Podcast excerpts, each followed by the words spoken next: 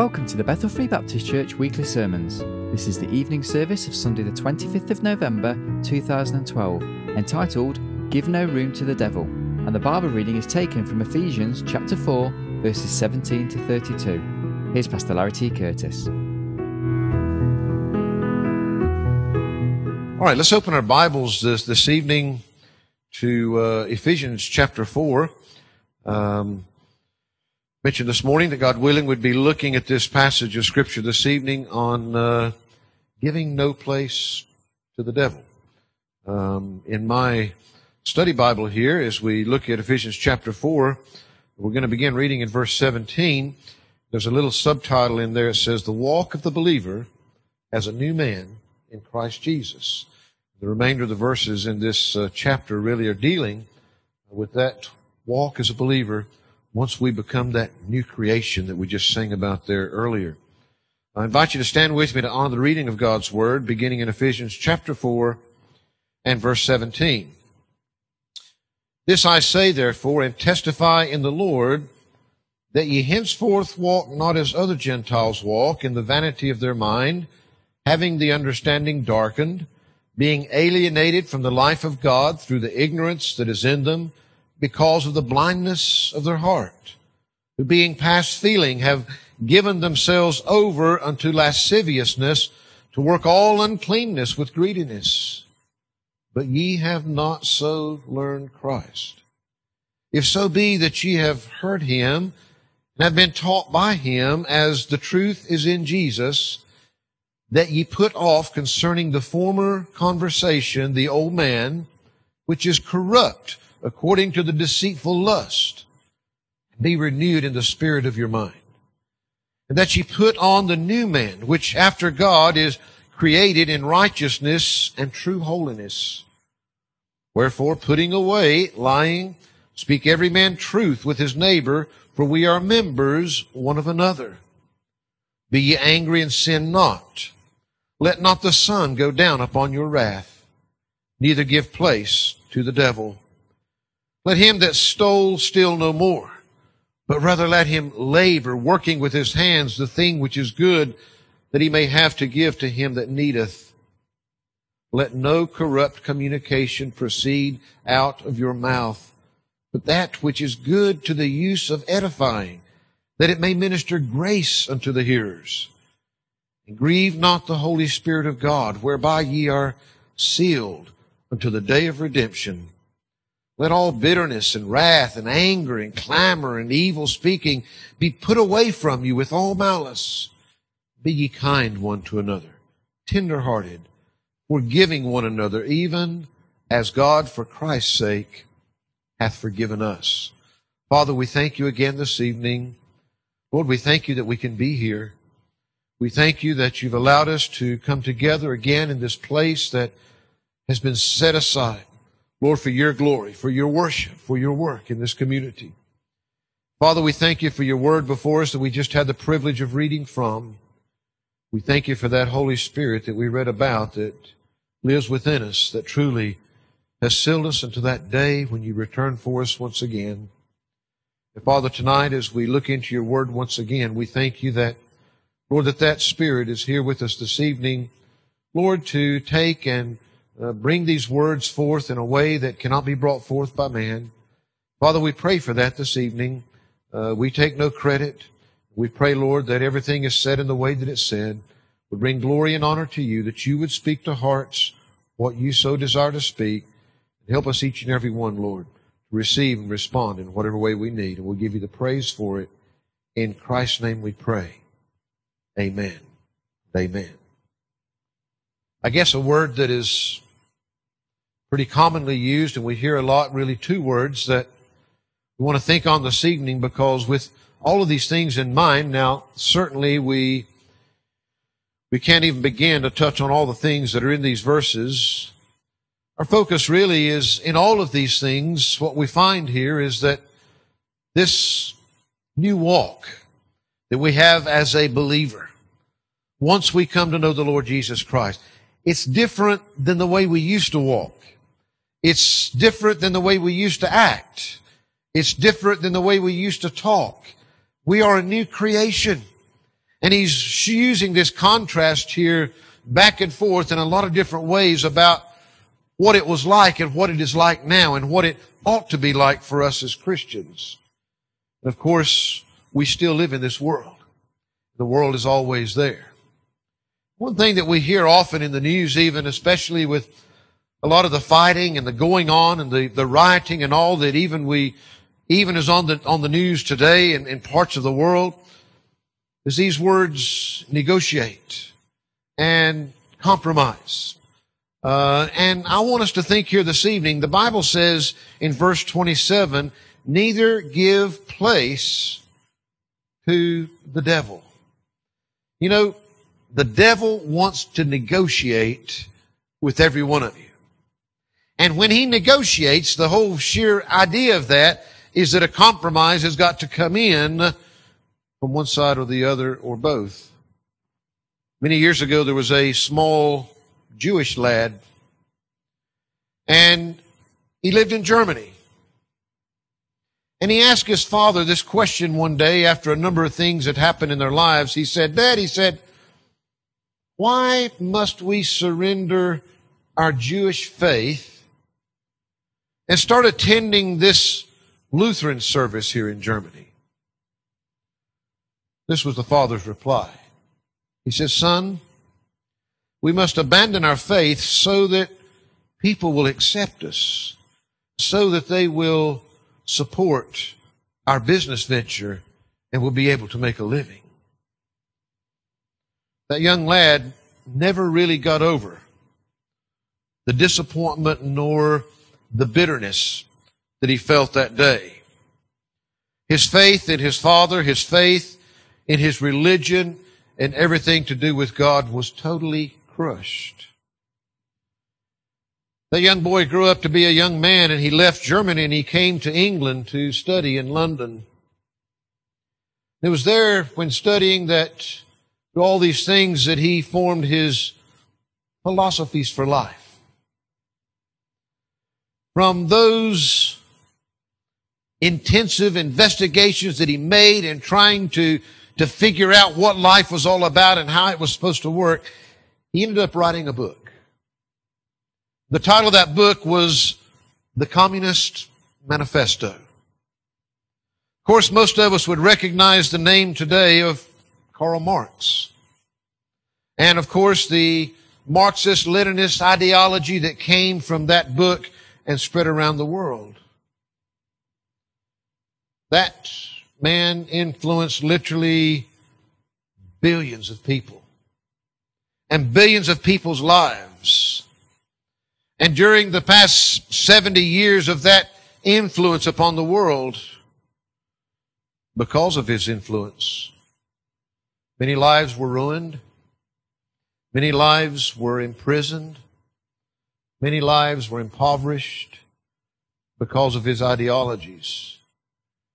Now, I'm thankful for one that today that that, that kind of thinking, that ideology has for the most part crumbled, but only because that of the tragic consequences that came from it that people began to see. You see, that dad's hypocrisy was multiplied many times over in infamy, if you would, through his son. And then to the effect of billions and billions of lives. The statement has been made that without godly faith, all of us are subject to distortions in our perspectives. What does that mean? Well, I mean, you know, it's, it's a very natural thing for an inquisitive mind to want to know how things work. You know, we don't all consider ourselves philosophers, but we all have philosophies. We all have ideas about how things work and how things should work, and sometimes those will differ a little bit, and sometimes they'll differ greatly. But what the comment that was being made is simply saying this. When you take God out of the picture, when you don't have faith in a God that we do as believers, then all those other perspectives are going to be distorted if God is not part of it. You see, compromise is the blurring of differences, if you would. They're no longer black and white. They are the sheer fact of somebody having to concede what they really believe is right. Consenting to something that they don't really think is right. We find that compromise sometimes is a matter of maybe changing the question a little bit so that the answer fits more nicely. Turn with me to the Gospel of Luke. I just want you to know. Now, you know, sometimes, sometimes negotiations can be good. Sometimes compromise can be good. The problem is what we're seeing here is that yes, when we're dealing with man and his philosophies and his ideologies and the things that we come up with, we're never perfect anyway. There's room for movement, negotiating, and compromise. And sometimes that's the way that two sides that are totally opposed can, can find a common ground that they can come together. But what I want you to realize is that the reason, you know, when all those things get distorted, when God's not in the picture, because God's word can't be compromised. God's truths can never be negotiated. And that's what the devil wants us to do. We find that in the Gospel of Luke, chapter 4, we find a great example of this. Word of God begins, and Jesus, being full of the Holy Ghost, returned from Jordan and was led by the Spirit into the wilderness, being forty days tempted of the devil. And in those days he did eat nothing, and when they were ended, he afterward hungered. The devil said unto him, if thou be the Son of God, command this stone that it be made bread. Jesus answered him, saying, It is written, The man shall not live by bread alone, but by every word of God. I want you to notice this next one especially. He says, And the devil taking him up into a high mountain, showed unto him all the kingdoms of the world in a moment of time. The devil said unto him, All this power will I give thee and the glory of them. For that is delivered unto me, and to whomsoever I will, I give it. If thou therefore wilt worship me, all shall be thine. Jesus answered and said unto him, Get thee behind me, Satan, for it is written, Thou shalt worship the Lord thy God, and him only shalt thou serve. And he brought him to Jerusalem and set him on a pinnacle of the temple and said unto him, If thou be the Son of God, cast thyself down from hence. For it is written, He shall give His angels charge over thee to keep thee, and in their hands they shall bear thee up, lest at any time thou dash thy foot against a stone. Jesus answering said unto him, It is said, Thou shalt not tempt the Lord thy God. When the devil was ended all the temptation, he departed from him for a season. You see, the devil was trying to negotiate with Jesus Christ himself.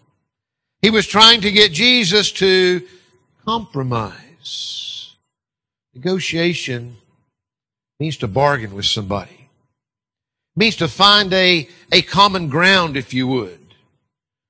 And one of the devil's great tactics that he uses with Christians is to somehow negotiate a compromise, just as he was trying with Jesus Christ himself here. In this country, Great Britain, the United States, Israel, and other nations of the world, they have a policy which is that they do not negotiate with terrorists. Never.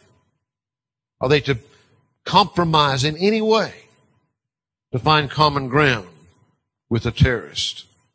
We find that the book of Jude, we won't turn there for the sake of time, but in Jude verse 9, we find that even Michael, the angel, was tempted to negotiate, but he would not negotiate with Satan. You see, we have to stand our ground when it comes to the Word of God. We have to stand our ground when it comes to the will of God. It's an area where we just simply cannot afford to waver. We need more like the three Hebrew children that were cast into the fiery furnace. We usually call them uh, Shadrach, Meshach, and Abednego because those names I don't know is what we're taught in Sunday school and, and even those unusual names. And I'm not good with names, but they stick there. But their real names that they were called by God's people, I still have to write those down. Hananiah, Mishael, and Azariah. It's the names that they were known by. We need some more, like those three Hebrew children. We need more Daniels, like the song that said, dare to be a Daniel. Yes. Dare to stand your ground, even if it means being cast into the lion's den with the lions. We find that one of the great examples that we have in Scripture of this is in the book of Exodus.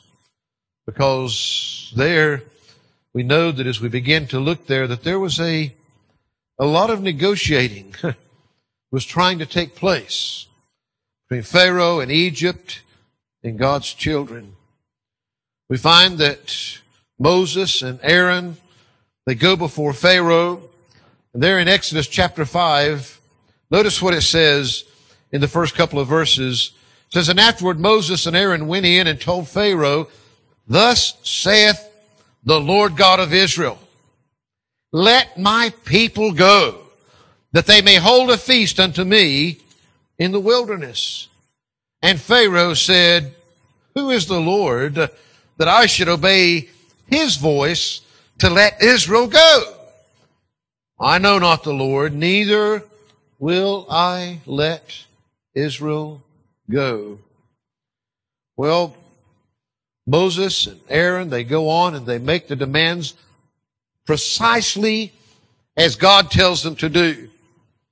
They ask specifically that Israel be allowed to go into the wilderness, a three days journey in order to worship the Lord. Pharaoh refused again. And basically he just told them that, you know, that really service of God was a waste of time. That what he really needed to do is instead of giving these people time off work in order to worship God, they needed to be working harder. As a matter of fact, because he asked it, he said, Matter of fact, they are going to work harder. These that have been uh, uh, bringing their supplies to them, they're not going to do that. They're going to have to go out and get their own straw and their own mud now. There's no time to be messing around with this with this God of yours. Well, God began to bring the plagues. We can read about them, but that's not our main emphasis this evening. The first plague he brought upon them, and of course Moses and Aaron, they were going they were saying, they were giving the warning, this is what God said. Pharaoh says, I don't have time for it. The first plague, he turned the water into blood. And of course, the life in them began to die. Then they were invaded by the frogs. And then the lice came and everybody was covered with lice. And then I don't know why it kind of grosses me out the worst the swarms of flies. They're nasty creatures. These swarms of flies came upon them. You know, if we were looking this evening, we begin to look at what was taking place there. I want you to see that here, with this negotiations that Pharaoh was trying to have with Moses and Aaron that was taking place. We have some real good examples. We certainly can't cover it all, but I want to give you just a few areas tonight where that the devil will negotiate with you and try to get you to compromise. You know, we've got an enemy. And the simple truth is one way that you know what to expect from your enemy and how to stand against him is look at what he's done before. We know that he's capable of this. We know that this is the way that he works. I started listing out the ways and trying to to summarize it for you, it really has to do with compromise of our position. of our passions, and our possessions. It has to do with compromise when it comes to the world, when it comes to our ward, those that we are responsible for, our, our family and those close to us, and our wealth. It has to do, first of all, that position, that compromise with the world. You see, it's our relation to the world. Notice after these four plagues, notice what happens then in chapter 8. This is where we find that for the first time that this compromise is brought before them. Chapter 8, let's begin reading in verse 20. And it says, And the Lord said unto Moses, Rise up early in the morning and stand before Pharaoh. Lo, he cometh forth to the water, and say unto him, Thus saith the Lord, Let my people go, that they may serve me. Else if thou wilt not let my people go, behold, I will send swarms of flies upon thee and upon thy servants and upon thy people and into thy houses and the houses of the Egyptians shall be full of swarms of flies and also the ground whereon they are. And I will sever in that day the land of Goshen in which my people dwell, that no swarms of flies shall be there to the end thou mayest know that I am the Lord in the midst of the earth and I will put a division between my people and thy people. Tomorrow shall this sign be. You think, I mean, he'd had three plagues up to that point. This is the fourth one. You'd think he'd be beginning to get the message. In verse 24, and the Lord did so.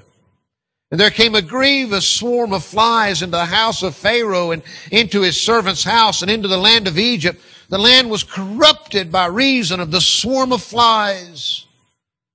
He's got Moses, I mean, he's got Pharaoh's attention now. And Pharaoh called for Moses and for Aaron and said, Go ye, sacrifice to your God in the land. Ah, and Moses said, It is not meet so to do. For we shall sacrifice the abomination of the Egyptians to the Lord our God. Lo, Shall we sacrifice the abomination of the Egyptians before their eyes? And will they not stone us? We will go three days journey into the wilderness and sacrifice to the Lord our God as he shall command us. What's happened here? Well, he's went and he's told them they need to go three days journey into the wilderness away from Egypt. What's Egypt a sign of in the Bible? The world. Who's the prince of this world? The devil. Who do you think Pharaoh is typifying as the prince of Egypt in this story? The devil. So he's come in and, and, and, you know, they've been, let my people go. We're going to go three days journey into the wilderness so that we can make these sacrifices to our Lord. What does Pharaoh come back? He says, well, he said, you go ahead and make your sacrifices right here. Go ahead and make your sacrifices in the land, right here where you make your sacrifices, but you don't need to go three days into the wilderness. In other words, in our terminology today, go ahead. Go ahead and do your little Christian thing. Go ahead and worship, but stay in the world while you're doing it. Don't go out there away from the world. Don't go out of Egypt. Stay in Egypt to do it. Be a Christian if you will. But don't be one of those narrow-minded ones for goodness sake. Be a Christian if you will, but stay in the world. Stay in Egypt. Just like Karl Marx's dad. You see, this leads to conforming to the world. It leads to being more conscious of pleasing the world, of seeking the world's approval so that life can be a bit simpler. Devil doesn't mind an occasional going to church and maybe even a token offering in the offering plate and maybe a, occasionally a burst of religious activity. Be a Christian. But don't go off the deep end. Don't be one of those religious fanatics. You see, he doesn't want us to leave his realm of influence. He wants us to stay in Egypt where he's still in control, where he still has an influence over our lives and all the things that are going on around us because he wants to maintain whatever power and influence that he can over our lives. Go ahead. If you got to, go spend that hour, an hour and a half in church on Sunday, but man, don't worry about that stuff the rest of the week. Get away from it. You know, Moses could have compromised there because it might seem that, well, the important thing was making the sacrifice to God. But that's not what God instructed. God had said, go three days journey into the wilderness and make the sacrifice to me. Pharaoh says, okay, I got your message. Okay, you can make this sacrifice. But you don't have to go out there to do it. Just go ahead and I'll let you do it right there where you are. Hmm. Israel, if Moses would have compromised, Israel would have never left Egypt. If Israel would have stayed in Egypt, and even though that they would have done as Pharaoh was allowing them, well, according to verse 26 there, the Egyptians were still going to hate them anyway. they were going to be abhorred for what they were doing, for the things they were doing in their midst. You see, the devil will try to get you to say, well, hey, man, most of those Christians out there, well, they're only maybe 60 or 70% committed anyway. Why, you're 99% committed. You're doing a lot better than they are. I wrote this down. I didn't experiment with all these to find out for sure. I just simply took the facts down. Do you know 99% commitment? If that were applied to your telephone, your electricity, your gas, your water, and all the utilities running into your house, you'd have to choose almost 15. It's like 14.4 minutes a day that you wouldn't have any of any of those because they were 99% good. Apparently, 99% commitment by the mail service would mean that there'd only be something under 2 million pieces of first class mail lost every day. The rest of it would get there okay. It would mean that uh, approximately 35,000 newborn babies, newborn babies would be uh, dropped on their heads by the doctors or the nurses in the hospitals. They were 99% careful means that 200,000 people would get the wrong drugs and prescriptions than what they really needed if they were 99% correct in getting everybody what they were supposed to. If your water was safe to drink 99% of the time, it'd mean you'd only have to worry about 3.65 days a year that you could drink the stuff that would kill you, make you deadly sick. This next one that I kind of thought was funny. It would mean that uh, the average uh, page would have three misspelled words if we were 99% correct. And I thought, wow, that's better than most pages that I read now. so maybe, maybe that would be an improvement. we were 99% correct, uh, correct in our food hygiene, uh, only 2 million people would die from food poisoning each year. You know, it's all in perspective, isn't it? The devil wants you to think, that's really great, that's really grand. But God doesn't need 99% of us. He needs 100% of us. The cross was an offense to the world. The young man enlisted and he was sent to his regiment. The first night he was in the barracks and with about 15 other young men that were soldiers as well. He passed the time. They would be over at their table. They would be playing cards and gambling and drinking and partying it up. And he would be on his knees beside his bed praying. Oh man, they had fun with that. They'd curse him. They'd jeer him. They'd even throw their boots at him. This went on night after night. They're drinking, they're partying, they're living it up. He's trying to pray. Finally, he went to talk to the chaplain. the chaplain told him this. He said, Well, he said, you know, you're not at home now. Uh, you're sharing that barracks with all those, those other people. I mean, if it's making them mad, if it's upsetting them because you're praying, well, you know, do you have to do it where they know it? Can't you just quietly lie in your bed and, and, and, and pray without them knowing that's what you're doing? A few weeks went by and the chaplain ran into this young man and he asked him, said, by the way, said, did you take my advice? The young man said, well, said, you know, he said, I did for, uh, for two or three nights. He said, well, how did it work? The young man said, well, he said, his term, I felt like a whipped hound. he said, the third night I got out of my bed and got back down beside my bed and began praying again. Huh. Chaplain said, Well, how did that work? And he said, Well, you know, not so good. There were a few boots flying and a few words flying and a lot of jeering going on. But he said, You know, he said, uh, he said, We have a prayer meeting every night. But he said, Now I'm not on my own because three of those others have been converted. The three of those others have joined me in praying. We're praying for the rest of them. You see, the simple fact is, is that the devil wants weak Christianity. He doesn't want our Christian lives to offend someone else. Folks, if they don't see Christ in us, they're never going to see Him. If we're ashamed to be counted for Him, that's part of the devil's attack against us.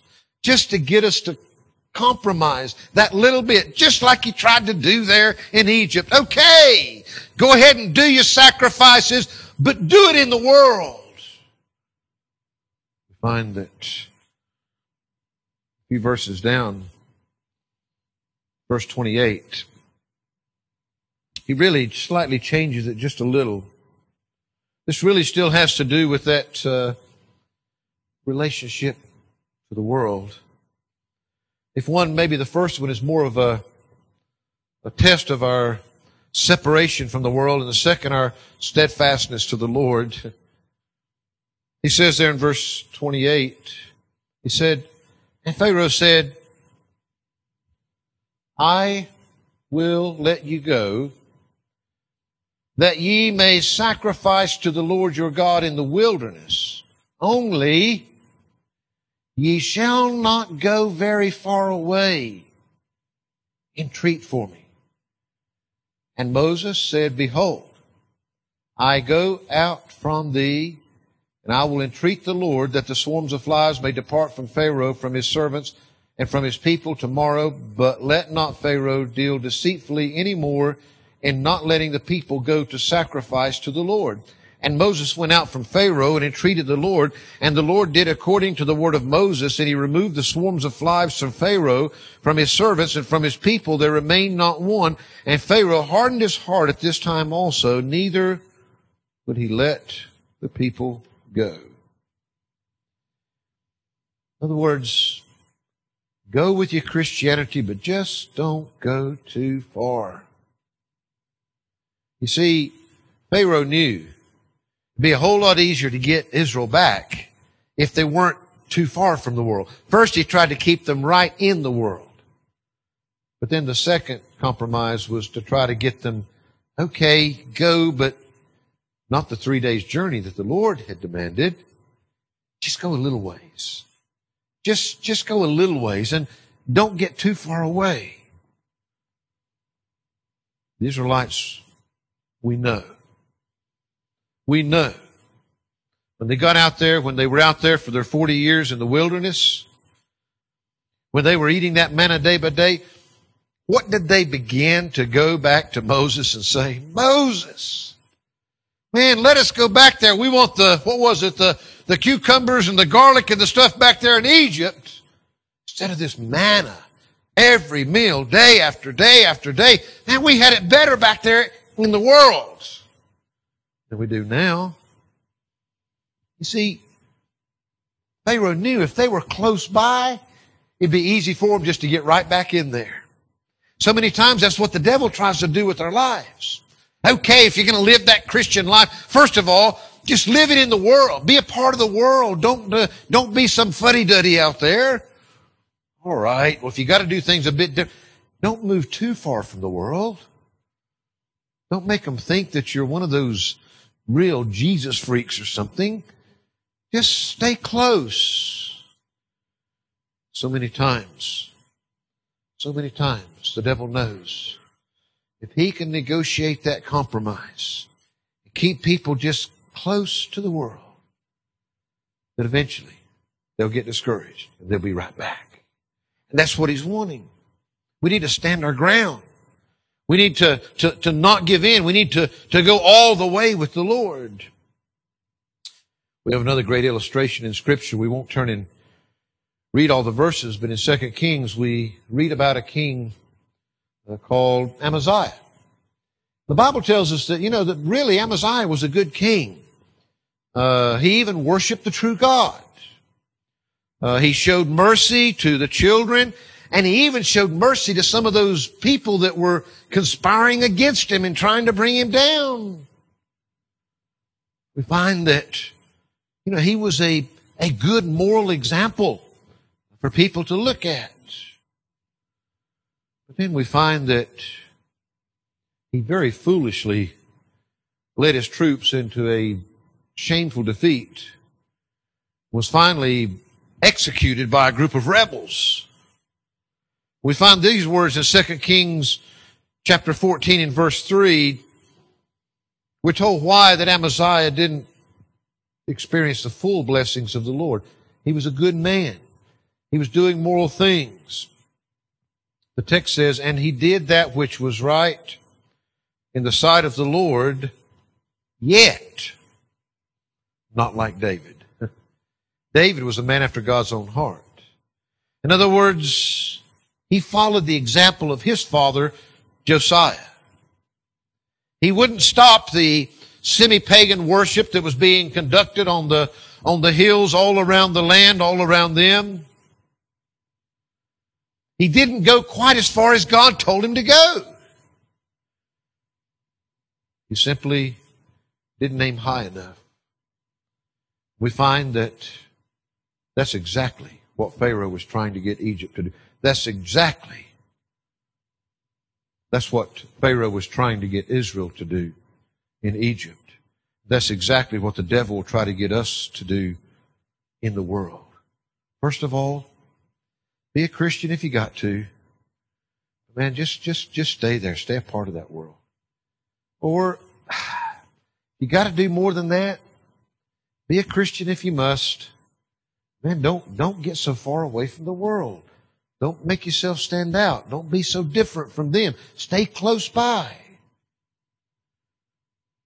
So we find that after that, there were some more judgments came, the plagues.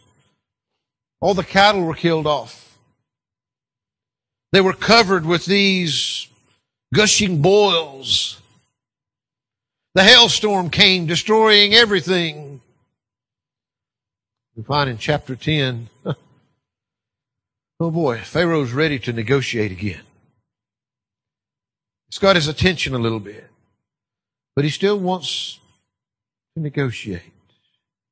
You see, first of all, it had to do with our relationship to the world. I guess if we begin to, to look at this one here, it really has to do more with our responsibilities to our family. Our responsibilities to those that we're responsible for. In both the natural and the spiritual world, I believe. Because note, notice what really that he tries to, to negotiate here. In chapter 10, uh, beginning in verse 8, it says, and Moses and Aaron were brought again unto Pharaoh, and he said unto them, Go, serve the Lord your God, but who are they that shall go? And Moses said, We will go with our young and with our old, with our sons and with our daughters, with our flocks and with our herds will we go, for we must hold a feast unto the Lord. In other words, we're all going moms and dads and granddads and children, everybody's going. What did Pharaoh say? And he said unto them, Let the Lord be so with you as I will let you go, and your little ones look to it, for evil is before you. Not so, go now, ye that are men, and serve the Lord, for that ye did desire. They were driven out of Pharaoh's presence. In other words, he's saying, okay, if you've got to go, but how about leaving some of your family behind? This is going to be awful hard on the kids. It really is. Don't you think the kids would be better off here in Egypt, better off here in the world? I mean, man, you're going to make it hard for them. You know what people are going to say to them and pick on them and all this. You want them to be accepted. You want them to be popular. You want them to excel in the world's eyes. Okay. That religious stuff, it's okay for those old folks, but don't expect the young people to follow it. Okay. If you've got to live that way, but boy, you really shouldn't expect it of your children. You do what you've got to do, but leave your children behind. What was it that Joshua said in Joshua 24, 15? As for me and my what? House. We will what? Serve the Lord. As for me and my house, we will serve the Lord. You know, that's the kind of commitment that we need today. It's for the whole family. It's for all of us, not being willing to negotiate and compromise on leaving some behind. Whether it's in our natural family or whether it's in our spiritual family. Sometimes, and I don't mean this nasty, I'm just trying to be honest. Some people are harder work than others are. Some family members, I mean, you know, it might be brothers or sisters or moms or dads or children or whatever. Some of them are harder work than others are. It's the same in our church family.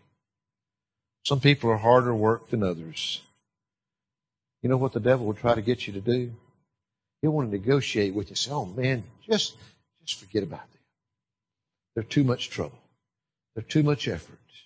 You just go on and just concentrate on living your Christian life Leave them behind. Leave them behind. It's too hard for them. You can't expect that of them. Folks, we don't want to leave anybody behind. There's no negotiation on this. Whether it's our children, whether it's our family, whoever it is, there's no room for negotiation. Pharaoh knew something. Pharaoh knew that if he let them go out there and do their thing for God, if their wives or children or those they cared about were back there, guess where they would be when things got tough? They'd be right back there with them again. It pulled them right back in there. And he knew that. He knew there was a good chance. This was, this was allowing him to, to keep more of a hold on them. There's no room. There's no room. We can't give the devil any room. We can't give him any room. Not when it comes to our relationship to the world. The Bible says, come ye out from amongst them and be ye separate. We need to be separate from the world. Yes, we want to try to win the world, but not part of the world. And their things. And it's not a question of just trying to come a little ways where we're okay. We read there in Ephesians we leave that old man behind, those old ways, those old things. That's not us anymore. We try to bring the whole family with us. We don't compromise by leaving those behind. We find that he tries one fourth one here that I want to give you. You see, the first compromise had to do with the relationship to the world, both the separation and the steadfastness. The second one had to do with our responsibilities to the family. We could say our solidarity. You know, solidarity is when people are together. That's the way it ought to be. It ought to be that way with our, with our blood families, and it ought to be that way with our spiritual families. You can mess up, you can do what you want, but you're not going to be able to make me quit loving you. You're not going to be able to make me quit caring. I don't care how hard a work that you are. There's no compromise. That's the devil that wants us to give up. This fourth compromise that he tried here, notice in chapter 10, verses 24 to 26. He says, And Pharaoh called unto Moses and said, Go ye, serve the Lord, only let your flocks and your herds be stayed. Let your little ones also go with you. You see, first he tried to get him to leave the kids behind. he said, okay, okay, if you gotta take your kids, leave the resources that you have, your possessions, all that you have. Let me keep control over those things. And Moses said, Thou must give us also sacrifices and burnt offerings that we may sacrifice unto the Lord our God. Listen, our cattle also shall go with us. There shall not an hoof be left behind. For thereof must we take to serve the Lord our God. And we know not with what we must serve the Lord until we come thither. But the Lord hardened Pharaoh's heart and he would not let them go. You see, this is that simple matter of stewardship. We got separation, we got steadfastness, solidarity, stewardship. We got him trying to get us to compromise over the relation and our relation to the world, over our responsibilities to the family, and over the resources for which we're entrusted. Be a Christian. But don't use what you've got for God. Don't use it for the Lord. Keep, keep that in the world. Use it for these worldly pleasures. Again, we have a great biblical illustration, King Saul there. He spared Agag and all the, the Bible calls them good things. God had told him destroy it. Oh, he had all this rationale. It was all for a, for a good reason, but the simple fact was it was complete disobedience to the Lord. The Lord had told him what to do, and he come up with all these reasons why this was good enough. He didn't have to go that far. Compromise. The devil will try to get us to compromise. Oh man, you got to be one of those Christians. Don't take the things you got and use them for that. They're part of Egypt. They're part of the world. Enjoy the worldly things with them. Failing to recognize, hey, you're not going to keep one hoof of me. You're not going to keep one hoof of anything that I've got, my cattle. You're not going to keep my family. You're not going to keep me. You're not going to keep anything about us. We are 100% God. And God said, thus saith the Lord, this is what God said, Pharaoh, and this is the way it's going to be. There is no negotiation because the only way I can negotiate with you is to disobey God. God has said, do this. He tried to negotiate and negotiate and negotiate. Folks, there's no room to negotiate with Satan. We'll lose every time. We'll lose every time. He'll try to put anything that he can, any distance, even the slightest compromise between you and the Lord and what the Lord wants for you. You see, the verse simply says, neither give place to the devil. That's where he gets in, just in some little way, just getting us to compromise one little area of our life. And somehow have us believing that, oh, well, you're still 99% right with God. 99% committed to the Lord.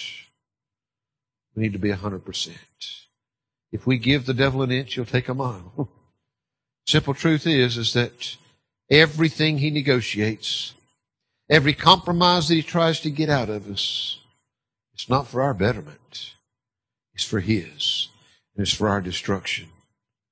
So my encouragement to you tonight. We've sung about it. We read about it. You see, simple truth is, Moses and Aaron, boy, it would have been awful easy to compromise, wouldn't it? It would have been very easy to compromise and somehow rationalize that. But truth is, they were steadfast to what God had said. There was no compromise when it came to God's word and God's instructions. That's just the way it's got to be in our life. Let's not give the devil room in our lives. He'll work his way in and he'll take away our joy and he'll take away our effectiveness. He'll try to get us just to compromise these little things. There's no room for compromise with the devil. We don't want to give him any room whatsoever. If it violates God's word and God's will, then there is no compromise. We should never find common ground with Satan. He's, he's not somebody to find common ground with because we have to move away from God to find common ground with Him. So however He tries to rationalize it, however better that He tries to make it seem for us, there's no room. No compromise. No room for the devil in our lives. Father, thank you this evening as we've just looked at these simple illustrations. Father, I know in reading this passage that you spoke to my heart. Lord, it's so easy sometimes. We live in a world when there's so much pressure around us, even, even Lord, from not just the outside world, but Lord, those around us in our Christian world that have already negotiated and compromised and they think it's only right that we would do so as well. Lord, I pray that you'd help us, Lord, never, ever, ever to be unloving, but just as Moses and Aaron. Help us to stand our ground with the Pharaoh, with the prince of this world, just as he did with the prince of Egypt. Help us, Lord. Give us the strength that we need. Give us the determination. Help us to be 100% committed. Lord, it's not for our detriment, but for our help. We'll give you the praise for it in Christ's name. Amen.